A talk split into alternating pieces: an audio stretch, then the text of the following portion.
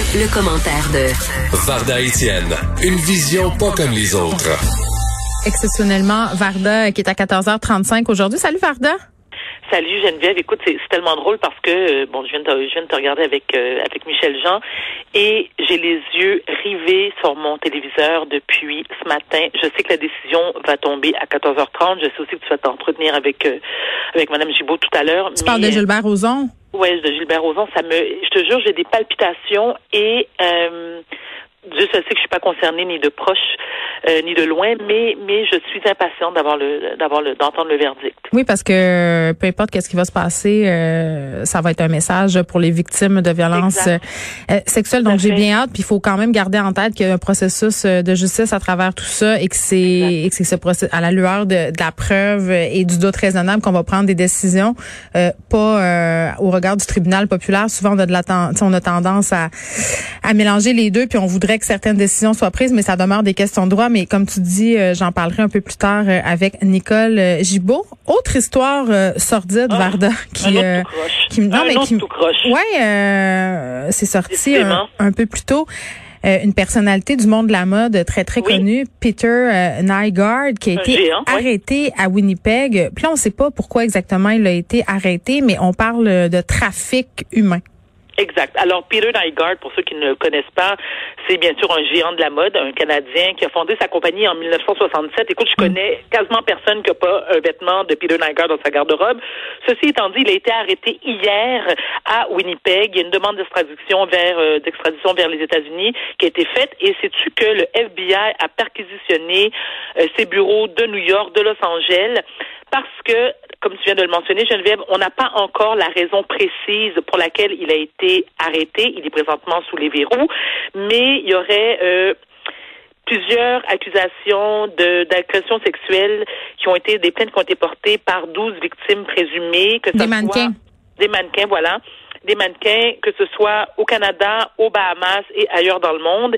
Et Peter Nygaard, je fais un peu un parallèle avec soit Jean-Luc Brunel, qui était aussi le très bon ami du défunt, ça c'est une vraie vidange, on peut le dire, parce qu'il était reconnu coupable, Jeffrey Epstein, mm-hmm. et aussi John Casablanca. John Casablanca était dans les années 80-90 le plus, le plus gros agent de mannequins au monde. Il avait l'agence de mannequins Elite Model. Et moi, je te dire, Geneviève, dans les années 90, en 91 pour être plus précise, je suis partie vivre à New York et à Paris parce que je travaillais comme mannequin. Et mon rêve, mon plus grand rêve était, écoute, je te le dis, là, je priais tous les saints d'être recruté par Elite Model. Ça ne s'est jamais produit parce que, de un... Mais qui représentait beaucoup de top modèles à l'époque, là. Toutes, que ce soit les Naomi Campbell, les oh Claudia Schiffer, les Linda Evangelista. Écoute, c'était toutes des tops. C'était The Place to Be, là. Oui, exactement. surtout, tu sais que dans les années 90, c'est là qu'est partie la mode des supermodels, comme on les appelait. écoute, moi, je me rappelle, il y avait une émission, j'en ratais jamais un épisode, c'était des espèces d'entretiens d'une heure avec les supermodèles de l'époque, Carla Bruni, Linda Evangelista, Naomi Campbell. Hey, J'étais scotchée à mon écran, puis je buvais leurs paroles. Je les aimais, j'ai trouvé extraordinairement belles. Euh, Elle McPherson de Body, écoute, je m'en pouvais oh, plus. Et ça a été euh, le premier constat où je me suis dit, mon Dieu, génétiquement, je suis pas c'est une blague, là, parce que je le suis quand même, mais c'est mes premiers complexes viennent de là.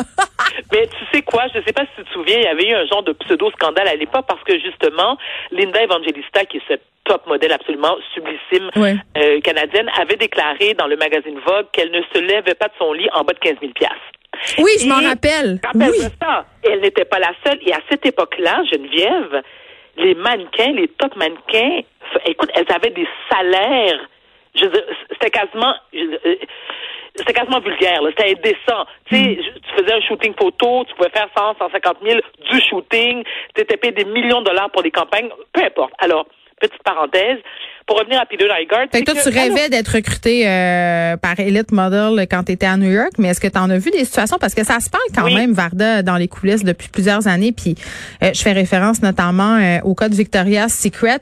Des filles, des filles qui se font recruter par des agences ou par des compagnies comme Victoria's Secret qui viennent majoritairement de l'Europe de l'Est et qui agissent impunément et sans le savoir. on les traite comme ça, comme des hôtesses dans des parties et ce qu'on ce qu'on les enjoint à faire avec une grande hypocrisie, c'est, j'imagine, jamais dit euh, explicitement, mais c'est à, s'offrir euh, aux hommes de pouvoir de la ville.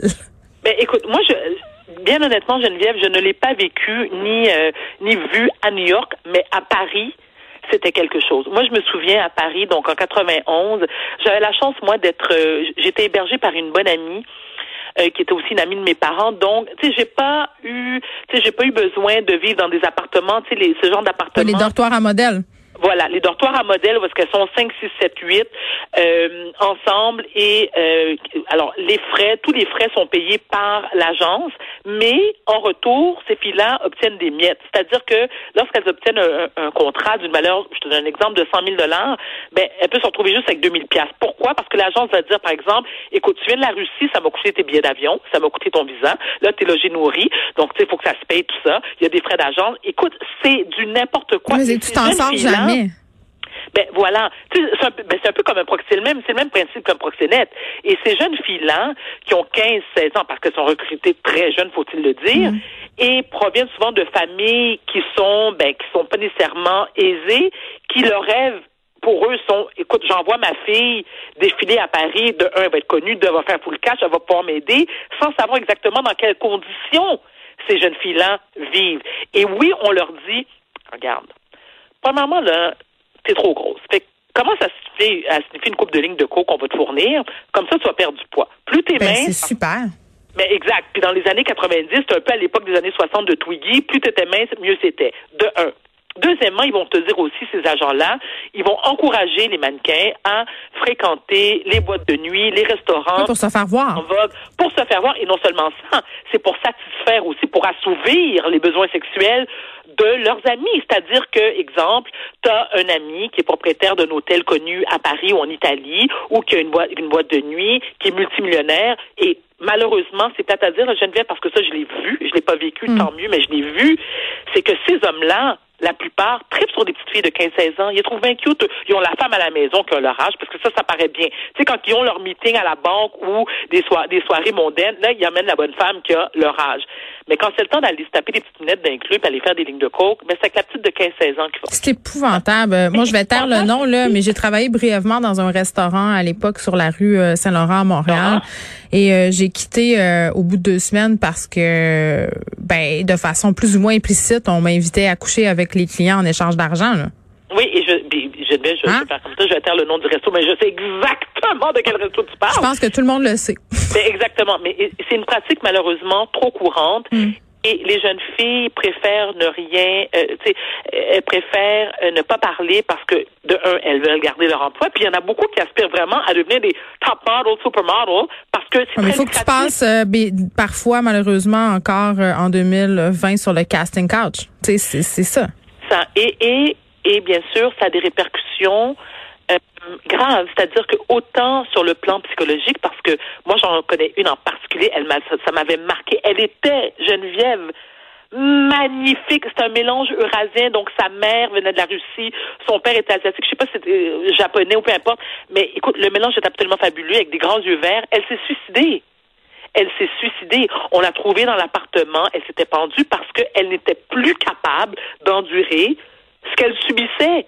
Donc, des, des, super mannequins qui euh, sont, sont... Oui, puis elle parle aujourd'hui, hein, ces femmes-là, euh, Cindy Crawford euh, et toutes ces top modèles reviennent sur ces années-là en disant, écoutez, c'est pas ça des affaires euh, vraiment dégueulasses. Si tu me permets, Geneviève, Cindy Crawford, regarde, j'ai, tu sais, pardon de mettre un petit bémol, parce que la fille de, de Cindy Crawford, qui est encore plus belle que sa mère, qui est vraiment sa photocopie, ouais.